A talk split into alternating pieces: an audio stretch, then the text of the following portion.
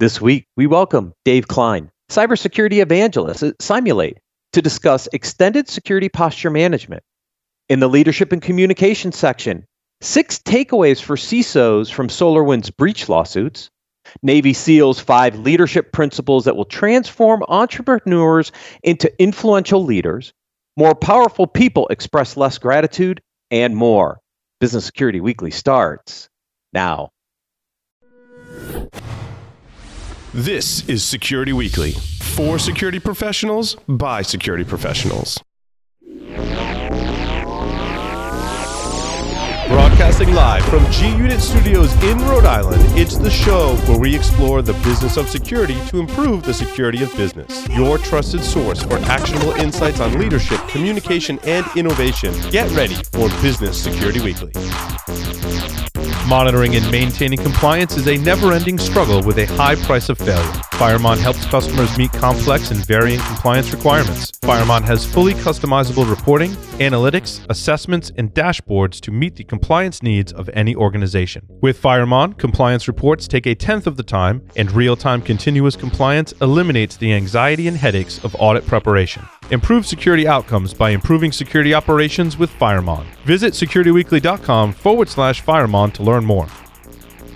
It's time to rethink how we approach cybersecurity because the reality is modern cyber attackers are already past your initial defenses. ExtraHop helps your security team find and eradicate advanced threats before real damage is done. Protect your enterprise and customers with better defense. Learn more about how ExtraHop stops advanced threats at securityweekly.com forward slash ExtraHop. That's extra HOP. Cybercriminals are working overtime. Last year, in the fourth quarter alone, phishing attacks disguised as COVID testing information increased by 521%. Barracuda has identified 13 types of email threats and how cybercriminals use them to steal money from your company or personal information from your employees and customers. Find out about the 13 email threat types and how Barracuda can provide complete email protection for your teams, your customers, and your reputation. Get your free ebook at securityweekly.com forward slash Barracuda. That's securityweekly.com forward slash Barracuda. Welcome to Business Security Weekly. This is episode number 261, recorded May 2nd, 2022. I am your host, Matt Alderman, joining from my Lone Star studio. Joining remotely are my co hosts. First, Mr. Jason Albuquerque. Welcome, Jason. What's happening, Matt? Uh, pretty pretty good NFL draft this weekend. Patriots really didn't pull anything special out, but uh, man, Georgia, Georgia put out some NFL players, man. Yeah. Uh, the, the it was interesting. The the three Buckeyes receivers went in a row. I mean, Jameis Williams was at Alabama, but he, they were all teammates at Ohio State, which was a record. Like to have three uh, wide receivers all from the same school drafted back to back to back. So yeah, and Georgia just rocked uh, in this draft. So it was pretty awesome. Yeah. Also joining from the great state of Texas, Mr. Ben Carr. Hey, Matt, how's it going today? Good. How warm is it in Austin for you? It's going to get toasty up here. It was like 86 yesterday. It's not that warm today, a little overcast, but uh, yeah, got a little sun yesterday. Went out to a baseball game, saw UT lose to Oklahoma. Oh, well, they're supposed to win that Red River Valley, whatever it's called, well, they were, right? They were doing really well until they let them have a 10 run inning, and then it all went downhill. right. It usually, does. That'll do it. oh, Security Weekly listeners save $100 on your RSA Conference 22 full conference pass. RSA Conference will be live in San Francisco June 6th to 9th, 2022. Security Weekly will be there in full force, delivering real time live coverage and interviewing some of the event's top speakers and sponsors. To register using our discount code, please visit securityweekly.com forward slash RSAC 2022 and use the code 52U Hope to see you there. Do you have a specific guest or topic that you want us to cover on one of the shows? Submit your suggestions for guests by visiting securityweekly.com forward slash guests and complete the form. We review those suggestions often and will reach out to you once reviewed. This segment is sponsored by Cymulate. To learn more, please visit securityweekly.com forward slash Cymulate. Dave Klein is the Director of Cyber Evangelism for Cymulate. With more than 21 years of real world cybersecurity experience, he works with Cymulate teams, customers, and industry thought leaders to address the challenges of securing modern enterprise environments. Dave's long career includes working on the NIST response to President Obama's Policy Directive 21 on critical infrastructure security and resilience, leading some of the largest sales engagements for U.S. federal security solutions, and working with the city of New York post 9 11, 9/11, helping shore up cyber defenses. Dave, welcome to Business Security Weekly. Matt, great to be here. Jason and Ben, hello too. Don't worry. Ben and Jason are going to get plenty of airtime too. So we're going to talk. Good. well, when you have two active CISOs sitting in the chair, I mean, you, you, you, of course they're going to ask questions. It's going to happen. It's going to have to comment. It's going to happen. So we're going to talk extended security posture management. I want to define that term, but I want to I want to tell a little story first and get your thoughts, and then we can get into defining what what this this concept of extended security posture management. When I was at RSA Security back in 2012, I was responsible for the Archer product line, trying to get it fixed. Long story, not important here. We also had NetWitness, the acquisition that we had done with Amit Yoran and the NetWitness team.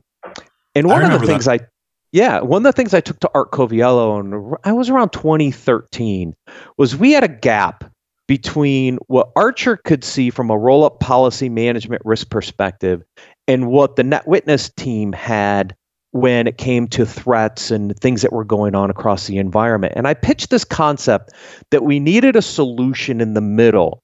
And we looked at companies like Red Seal, Skybox, Core Impact back then as a potential way to help visualize vulnerabilities across the network to help prioritize risks. And then like a couple years later, like this whole breach and attack simulation market kind of came to bear. I think I was about two years too early. What do you think, Dave?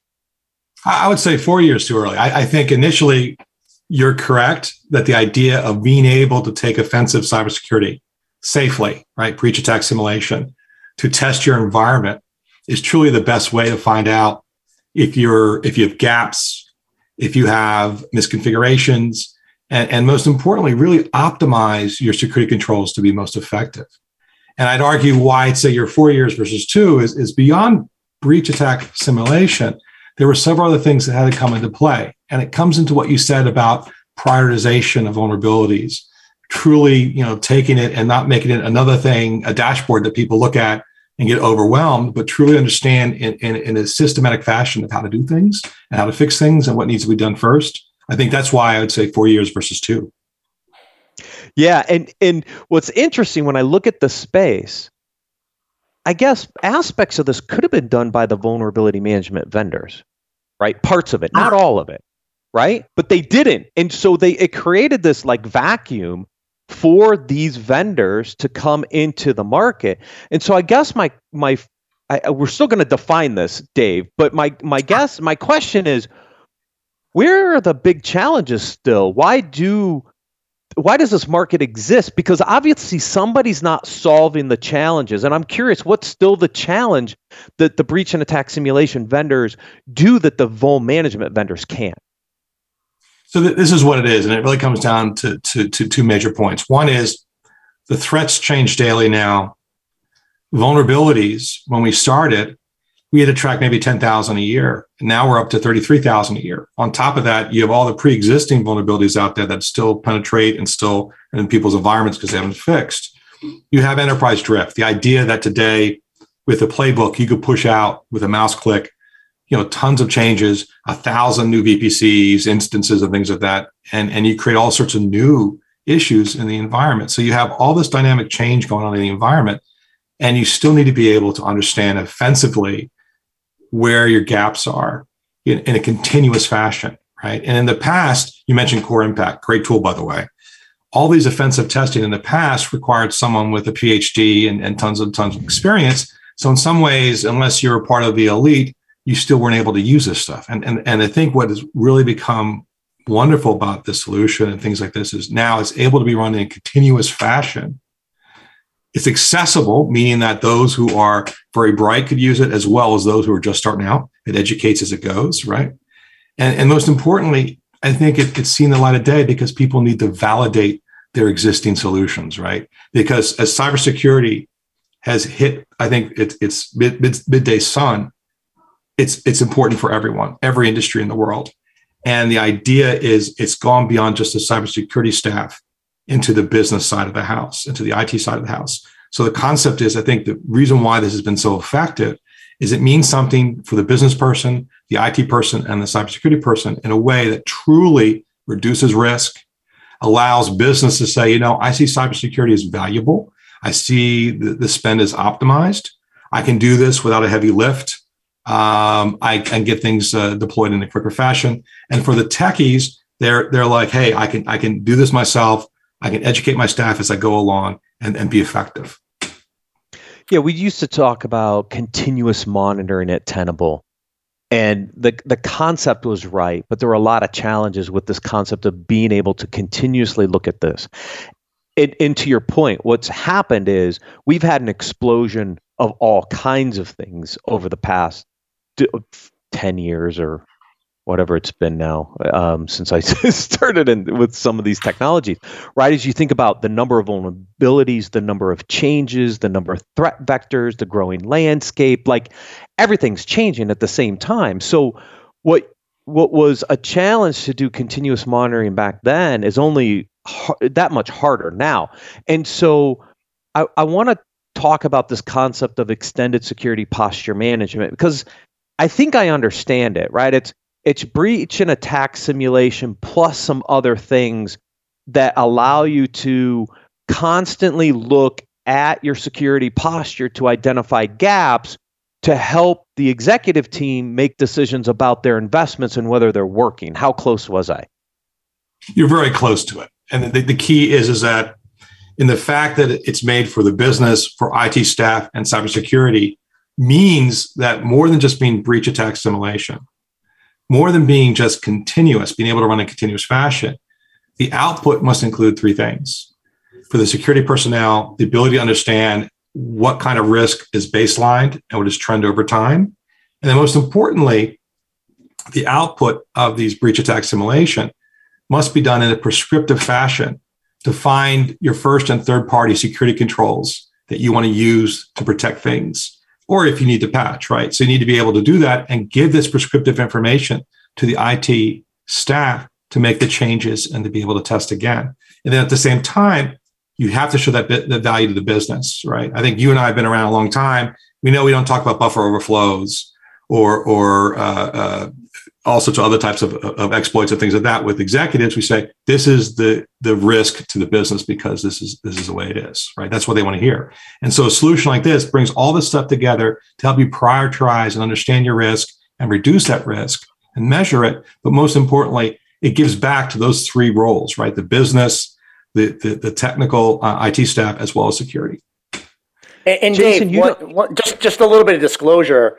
In a previous in a previous role in a previous life, we I, I worked with Cymulate, and you know we used it for um, testing of existing right infrastructure and and software and tools. But one thing that we used Cymulate for that was a little bit, I'd say, outside of the box was we did it for proactive investment right? So we actually used it to test future tools that we were looking to bring into the organization. So, for example, we knew we needed a new endpoint detection and response capability. We would bring in five vendors, do a proof of concept, have it all developed in the lab, then use this tool to actually test the capabilities. So, what that did was allowed us to have a proactive um, stance and proactive exercise on future investments for my organization. So that way we got the visibility into the effectiveness of those. And we didn't invest in something reactively. So we used it for future state, not just current state.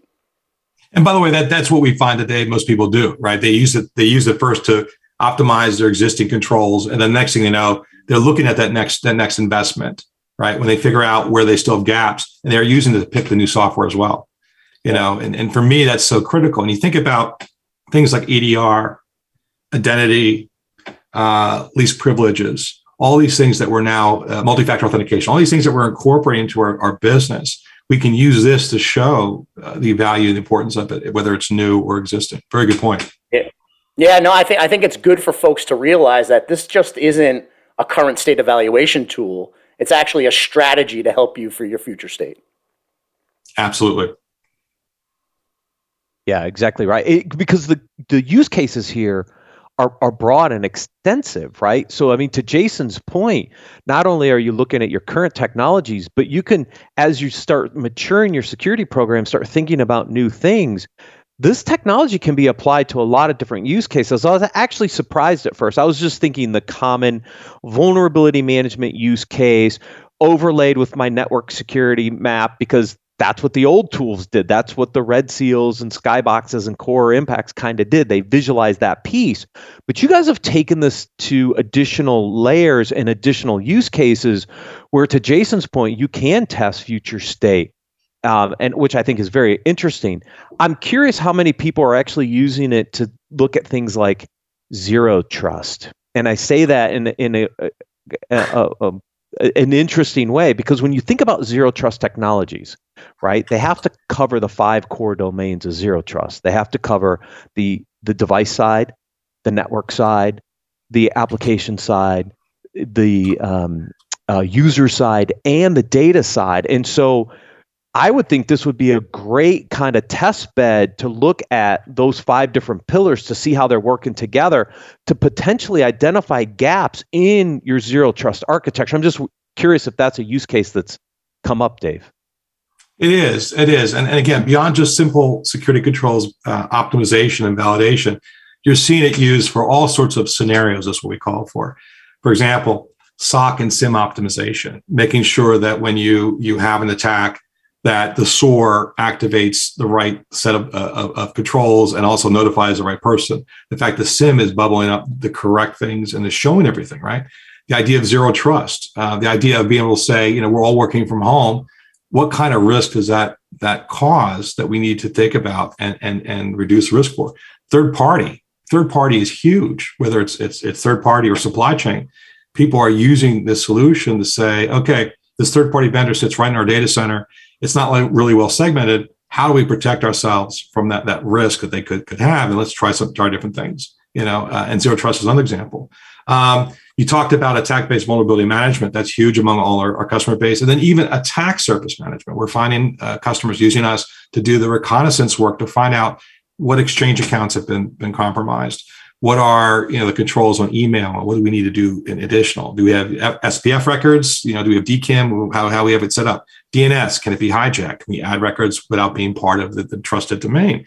All these different kinds of things that we're seeing people use us for um, phishing campaigns uh, being able to test their employees to see how they're doing uh, and then really bringing us into other uh, various parts of, of, of use cases and stuff like that yeah, Dave. I yeah. you know when I think about this, and I think about you know where I initially saw this, and you know uh, as as Jason said in transparency, I've used this a similar technology in a past life to do to do some of this to use the continuous control validation. Like it, it always amazed me that this just wasn't sucked in by one of the major vulnerability management players because it seemed like a really you know common sense extension to what they were doing and to kind of get that validation there and assessment from a scoring perspective. And and you know as you say attack surface management that that's something i've been thinking about is this really seems like a core functionality to kind of a holistic approach to attack surface. And i'm just wondering why that hasn't come together more. I mean I, I still it feels like we're dealing in a very fractured market still from an attack surface perspective. And i'm just wondering your thoughts on how you know functionally this can be that foundational technology for that so the, the, way that we've taken it, and we, we talked again about you know whether we're four years out or two years out, and why I feel like that that that what we do is not just you know a, a breach attack simulation. It, it's the fact that we combine a number of different practical use cases into one easily adoptable uh, in a continuous fashion solution. Right. I, I, think that the key is is that if we were just an attack surface management solution, uh, a vulnerable you know attack based vulnerability management uh, you know, we would have been acquired by some company very quickly. But the, the point is, we're doing a lot more. We're, we're looking at all the different ways that your security controls try to protect you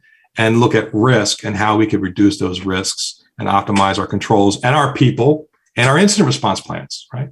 And the fact that we're able to do this and combine it into one solution, I think is really important for the ability of the people to adopt it.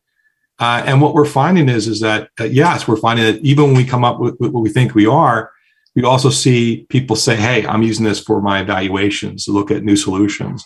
I'm using this for ways that I didn't even think about, right? And stuff like that. So I think that's that's kind of what's happening, you know, in, in a solution like this. I think also some of the, the key things that, that make this possible is when you look at the number of attacks that occur these days, we have all sorts of intelligence in the world about new TTPs and indicators of compromise. What is different with a solution like this is it makes it actionable. So by the time you're reading that your your news feed and see that there's a new exploit, new ransomware uh, attack that takes advantage of, of, Active Directory within 10 minutes of, of, of land land and expanding, you're you're getting that actionable intelligence to test right away. So you're not spending time researching and coding and stuff like that. You're just able to test, and I think that's that's also extremely important, right? Um, you know, the, the fact that all this stuff is combined, but that you have the ability for multiple maturity levels, right? You know, in cybersecurity, not enough people has been a problem for a decade. Will continue to be a problem. The idea that that someone could pick this up, can see the MITRE ATT&CK framework, and see a good explanation of what's going on and what they're doing, so they could run the, the day-to-day tests and that the the real um, elite, the, the, the ones who are really good at this kind of stuff, can automate a lot of stuff that used to be uh, take a long time and be resource intensive. I mean, to that point, Dave, you know, uh, I look at this not only as a tool for the enterprise, but do you start? Are you starting to see some MSSPs kind of jump on board for some level of some level of? I just I see it as as added value that maybe an MSSP could take on.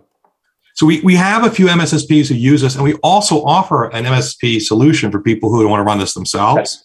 So internally, we offer one for our customers who want to use it, as well as having some MSSPs. For them, the beauty of it is it shows optimization of what they're doing, right? It's able for yeah. them to give, to tell the customers, hey, here's how we're doing, here we're being effective, and this is what we're doing. So for them, it, it's a way to really prove their value uh, mm-hmm. and we're seeing we're seeing adoption of it. We're absolutely seeing adoption of it. That's great. Yeah, I was going to ask you about the value proposition. You just mentioned one for the MSSPs, like proving their value and how they're helping to protect your environment. Because I could see how having those scores against the technologies that they're providing makes a lot of sense. But if you're doing this on your own, like where is the value for the how how do the CISOs position this with the board or with the executive or the different business teams? Like what are those key value drivers that people should be thinking about for for a product like this? So let's go into that. So from a from a business perspective what we see is they're able to say i can manage organizational cyber risk end to end uh, i can rationalize my security spend right and i can prioritize mitigation based on validated risks. And the biggest thing with that board is what we call immediate threats is that they're going to ask the question of hey our competitor was hit by this ransomware actor or this insider threat or this type of very embarrassing uh, pii leak. Are we vulnerable to that? And what what the, the, the CISO can say is you know what? We tested against those exact criterion and we found a few things and we fixed it and now we're effectively okay. So the key is is that from the business perspective i'm, I'm good against the latest threats I'm good when the board asks me questions to say we've tested, we know for sure, we know for sure. And then from the technical side of the house, you could say I, I could do this in a continuous, safe, comprehensive manner, manner. I can bring in the IT staff and the business staff to understand what their roles are and to prescriptively give them the output of what they need to do. Uh, I can optimize everything without having to have a heavy lift, without having to have uh, you know something that takes a long time. It's it's it's it's easy. It can be deployed within within hours, right? Uh, and I can exist my I can use my existing team, right? And I think also the comprehensiveness, right? This is not just a checking the box for validation or having someone come in once in a while to test things. This is done in continuous fashion, and that's why I think the technical people like. Yeah, so it's better than handing them the 250 page vulnerability report yes. from your scanner and go, here you go, yes. fix this. Yes. testify. And that's that was the problem in the past. The problem in the past is you come you'd show up with that that telephone book go woohoo look at all the stuff we were able to do. See you later right? And you were not liked you were not loved. And the key is now you're saying hey of everything we found here's the top 10 things that, that, that you really need to handle. Here's everything you need to do to fix it. And let's test again right? And so the, the concept is you're more of a team member uh, more of a partner than, than someone coming in with with a telephone book and and you know put it on the table saying you do all this stuff. and I would imagine the kind of the next evolution of this is some tie into the SOAR so that you can do some of these remediations in a more automated fashion. I mean, what you describe is is obviously important. Like, here's the steps you need to take, but putting that into a playbook and allowing that to have some level of automation at some points, kind of that next nirvana moment, I would imagine for some of these solutions, right? Two hundred percent. I I think that you know, and again, I, I'm someone that's been around the block and done a lot of different companies. I would say definitely because we currently tie in the SOAR, but the tie in the SOAR today is more around validation that the SOAR is working effectively, right? Like if it, if if it hits a certain part where it errors out versus actually go through and, and launches something, we want to know about that. But the idea of what you're talking about, I, I do think that that is that is around the bend. Is that that the next thing will be an automated uh, remediation and, and things like that, taking the security controls, using your SOAR to then click off and say make a firewall change and stuff like that, or make an EDR change, and and and I think that's absolutely down the pike. Jason, Ben, any additional questions for Dave while we have him with us? Uh, good to go on my side. Yeah, same here.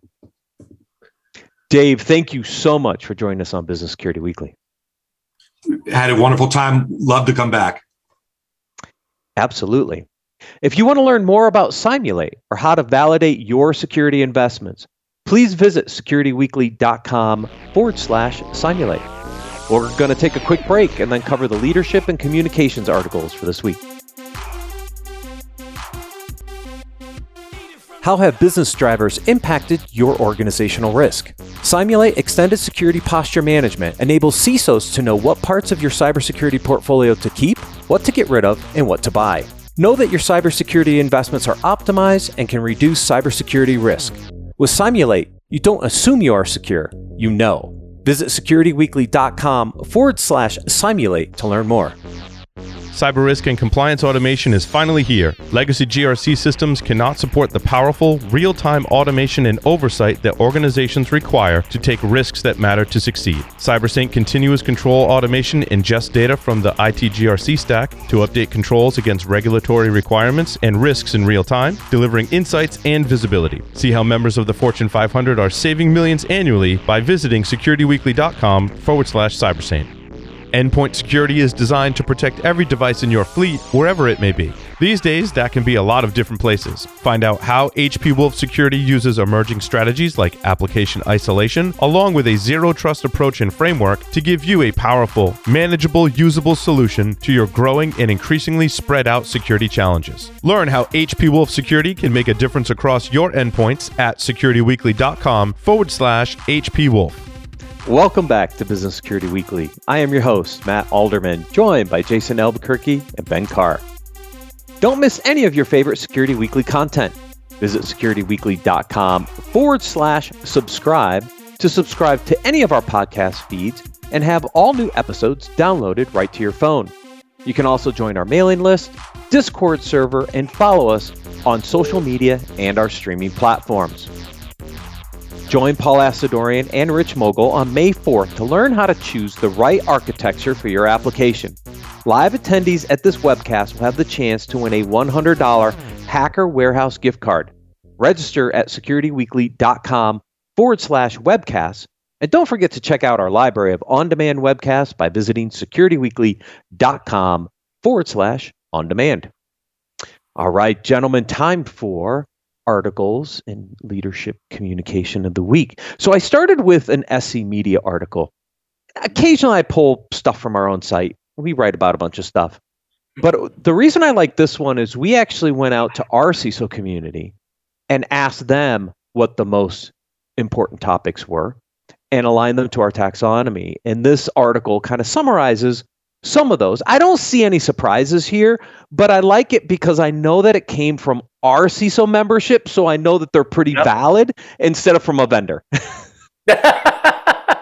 yeah, a little bit more quality assurance around that, right? Yeah, I mean, no surprise, right? Threat landscape. I mean, obviously, with with you know Russia Ukraine issues going on, uh, nation state attacks uh, are going to be heightened.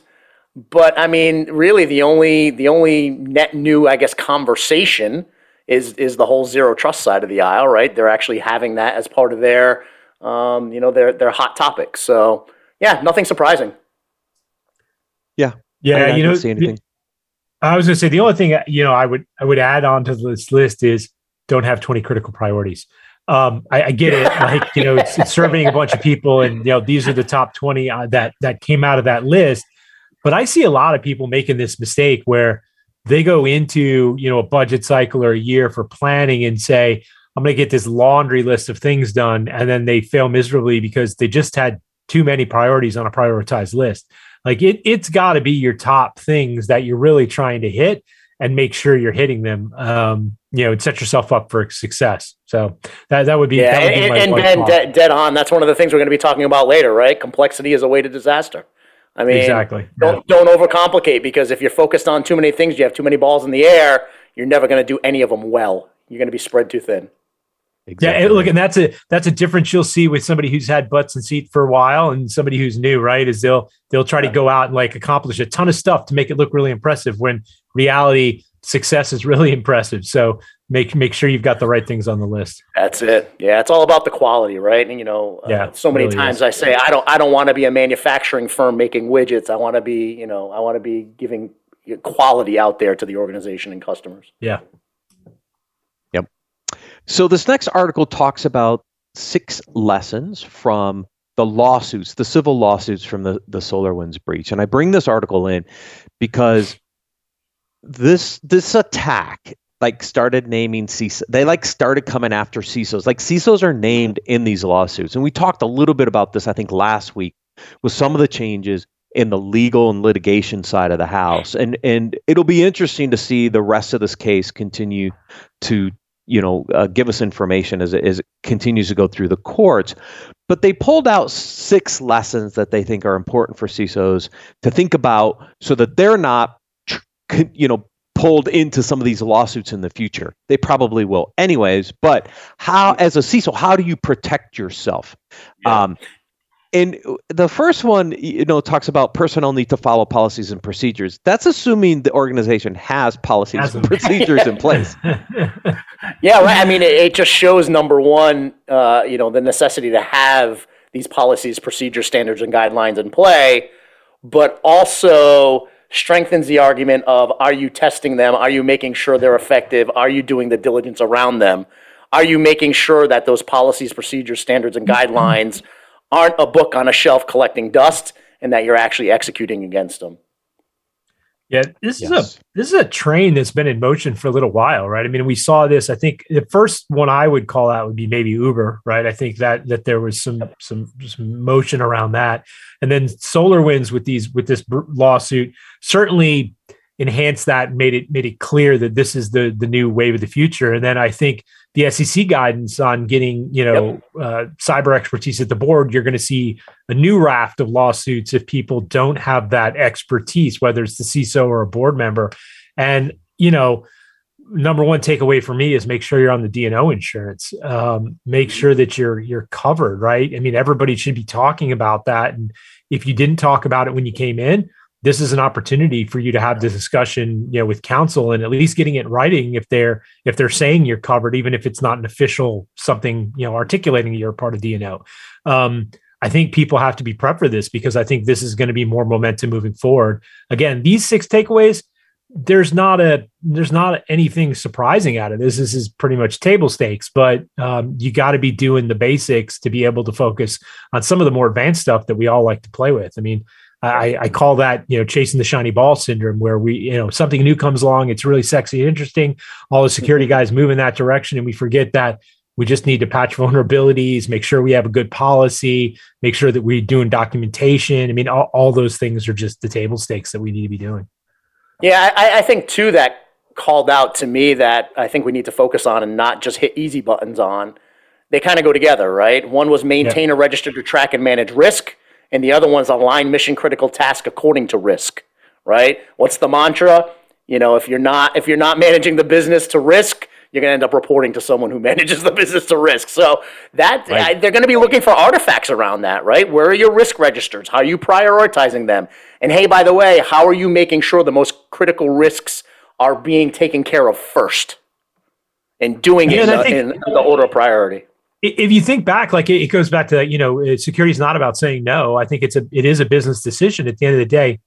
Having something on the risk register and having the appropriate amount of insight to it, that that that kind of protects the CISO, right? I mean, you, you, you don't have to agree with everything the business makes as a choice, but somebody with the right authority has to sign off on it. They're going to accept that risk, and having that risk register, having the facilitated discussion, keeping all the notes about the discussions that happened and the advice that went into it I mean, I, I think that's really foundational to making sure that uh, if something does happen, you, you've you've got that evidence.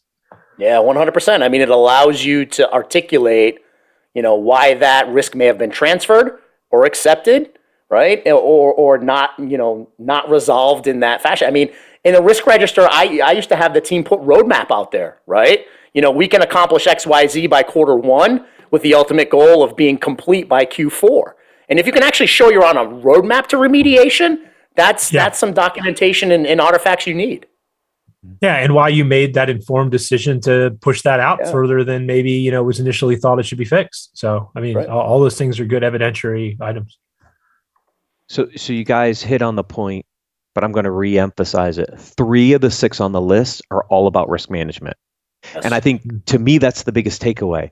This has become a risk management discussion, not just a security discussion anymore. Right.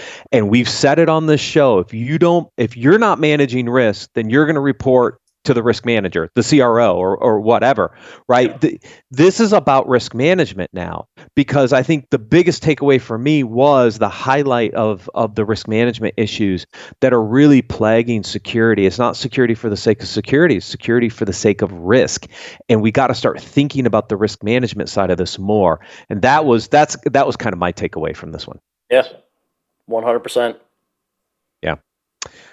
Next article talks about CTO and CIO interaction, but I brought this article in because we had the exact same discussions when it comes to the CISO, the CTO, and the CIO. And I thought, well, why not? If, if the CTO and the CIO need to collaborate more, doesn't that mean that the CISO, the CTO, and the CIO also need to collaborate more? Why was the CISO excluded from this uh, this article? you know, that's that's the first thing I picked out of this, and and you know, why is there not a CISO in this this collaborative approach? But uh, you know, at the end of the day. It, this is this is a scenario that I lived for uh, pretty pretty close to a decade, right? Being in IT services and, and IT managed services, we had, you know, a CTO who ultimately brings on new partners, brings on new offers, helps develop uh, intellectual property that we're going to sell as an organization, is really doing a lot of that customer facing offer focus. And then as the CIO and the CISO, having a lot of that internal focus with collaboration to be able to influence some of that external focus. I'll tell you, it, it works out extremely well when you have great relationships between all three of those executives. It really, really does. Because now you're now you're actually straddling both sides, internal, external, building internal um, centers of excellence that will be models for the customer. You know, having those different levels of influence and and goals that you're trying to achieve, and everybody working toward those same goals together.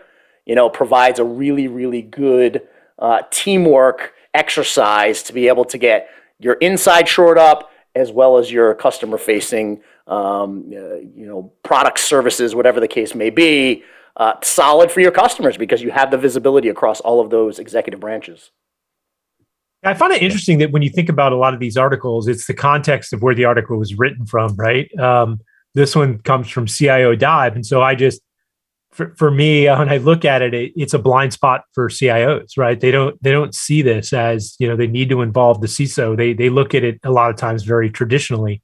Um, i think if you if you looked at an article that was written from a you know a, a, security bent you you would certainly see a different perspective from the ciso and seeing that you know they're talking about the inclusion and the need to be able to have that conversation across the entire c suite. And i think certainly the cto makes a ton of sense.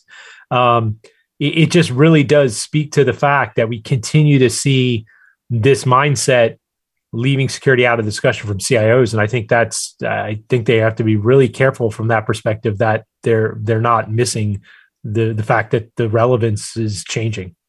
Yeah, one hundred percent agreed. I mean, it's that it's just that traditional silo that's become habit, right? They're not yeah. they're not breaking the habit. Talking about habits, I brought this American Banker article in about some of the challenges on the banking side. The last one actually talks about the cybersecurity role not reporting into the CEO. Now we know that the larger banks have been a little more mature about this, but when you get into some of the smaller banks and other ones, this is still a big gap uh, in, in the really discussion, is. right? Is where the security people report in these banking organizations.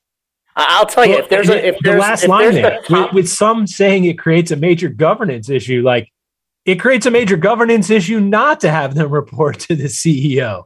Like I, I don't I don't understand that at all. It doesn't it doesn't make sense. Yeah, I mean, I, I you know, ultimately, the power of the CISO is going to come with that position because here's the thing: you're going to have CIOs, CFOs, CTOs who report up to the top levels of leadership, the CEO, or in our case, the CTO reported over to the CRO, right? But they, you know, and then the, the CIO reported into the CEO. But at that top tier of executive leadership, if the CISO doesn't have a seat at the table, the CIO and the CTO aren't going to see them as a peer. That's right. That's that's that's troubling right there because they 100% are a peer and I would argue in some instances are positioned to take over some of those roles of CIO and CTO. Yeah, agreed. The, the um, other one that was on here was around tech partners, um, you know, having run third-party vendor management programs for some of the large banks. It, this is still a, this is still a big challenge. I wasn't surprised to see this one on here because I, I mean, I remember the day at National City Bank trying to manage 70,000 vendors. Like it just, yeah. it's overwhelming. You cannot do the due diligence on 70,000 vendors to figure out, you know, where, where the next domino is going to fall in that set. And we've seen this with target the target attack and other breaches where it, it's the third party relationship. So, you know, this is still big. I thought the one around cryptocurrency was interesting because, you know, yeah, I get it. The banks are are getting into crypto, but I'm like, it's just one area I would have. I, I personally I would avoid right now, just because again, I'm I'm not sh- I'm not sure how secure some of these exchanges and, and environments are, but but the banks are looks like they're leaping in with two feet to get into the yeah. I mean, I mean, at the end of the day, they're they're they're taking that risk approach as well. They know that they have to invest in some let's call it R and D type scenario, right? Where they're they know there's going to be some risk around it. I, I don't think they're going to be, um, you know, investing unintelligently. I'll put it that way. mm.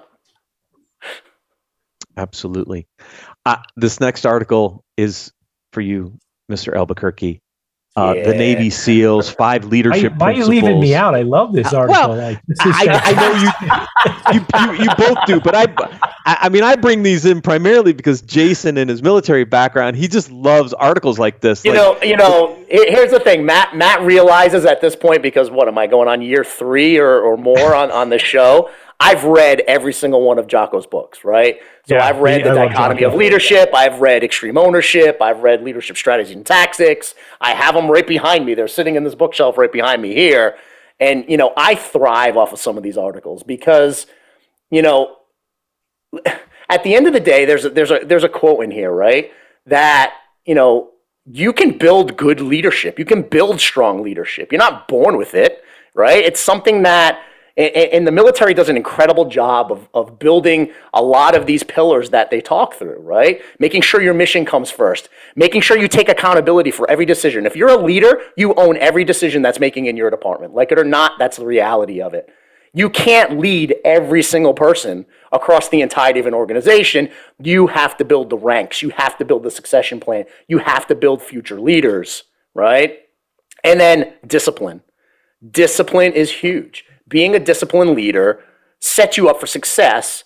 And it's something that I call bringing your A game to the table every single day. If you're not bringing your A game to the table every single day, you're not going to have that confidence to be a strong leader. So these are just innately instilled in folks who are in the military that I think add value to every single leader out there. It's something that's lacking in some some some leadership courses that you take.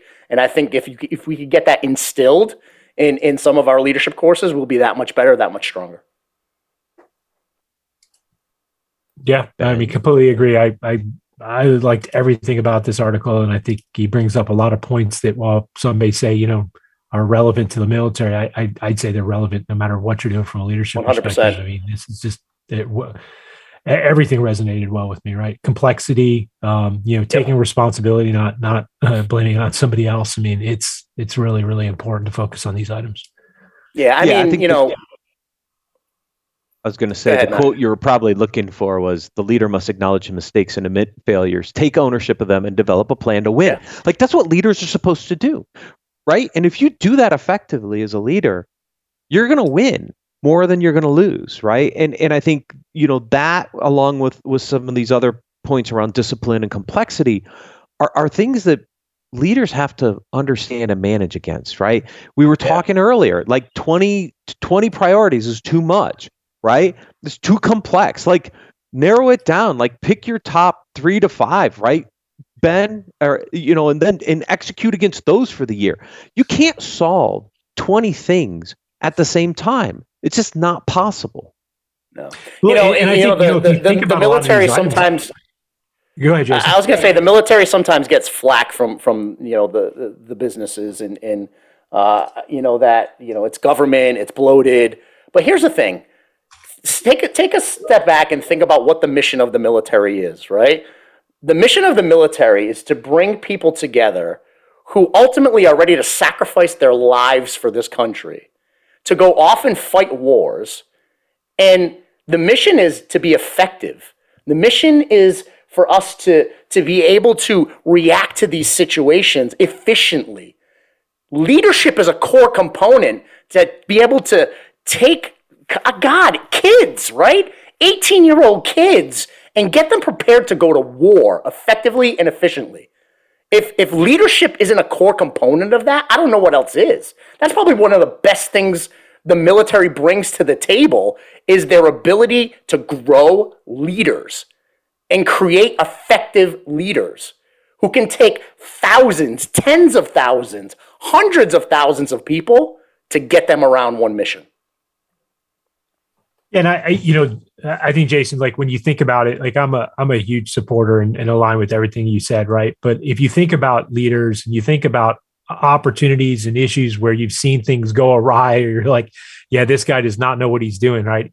Whether it's military or it's in civilian life, you can attribute it back to, to many of these things, right? Like not having concreteness of mission, not knowing what you're actual uh, aiming at, but yeah, whether it's military or, or commercial, you're you're you're going to recognize the the failures in that, right? I, I think you know um, the complexity issue was just huge for me. And then there was a quote in here about you know human beings can only manage up to ten people.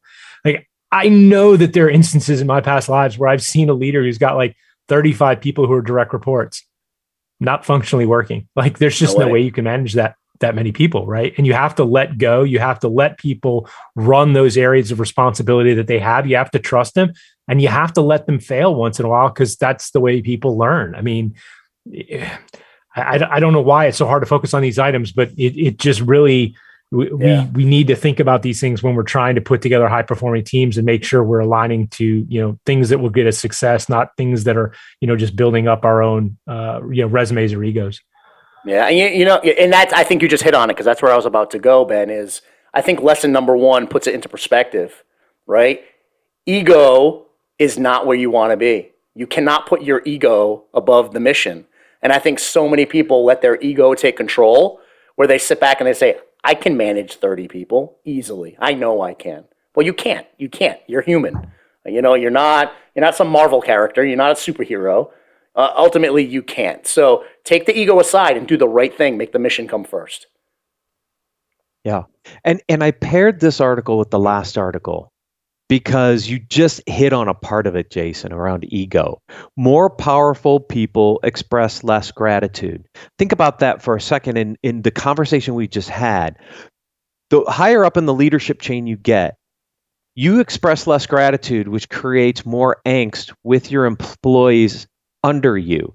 And now in the military, I don't see that as a challenge, but in the corporate world, holy cow, right? We're, we're living through this difficult time of remote work, not ha- getting the face time with our employees like we used to. And when you couple that with the more powerful people are, the less gratitude they share. No wonder we have so much uh, a kind of turnover and dissatisfaction in the workforce. And we can't afford to lose our good people. We can't afford to lose our good teams because we as leaders don't feel that we can thank them enough yeah. for the work that they do. Yeah, I, I, I, think this article is a combination of a couple of things, right? I mean, yes, it's it's quote unquote power or position. I think I think the other side is coupled with ego. And then the other part is experience because here's the thing you know as a young kid my my my family always taught me to appreciate anyone and everyone around. From you know making sure you thank the folks who are taking the trash out for you the cleaners who are coming in. I mean my you know my grandparents and father owned a business and you know it, it, it's one of those scenarios where you'd have the cleaning crew come in and you'd thank them right? You just you show appreciation. And and you know, my, my grandfather told me at one point in time, those you know, those are the people you want to make sure you're thanking because when you need them, they're going to be here for us. They're going to be here to help us and serve us. We need to be serving back, right? And putting that back. So I think a level of humility and respect based on experience is an important combination there because you may have leaders who weren't taught those lessons. I was taught that lesson, right? You know, if uh, thank thank the facilities person who comes in and fixes your light because your light is broken. I, I, you know, it's it, you, you got to have that level of humility. You got to have that level of pushing the ego aside. We're all humans. We're all here to help each other.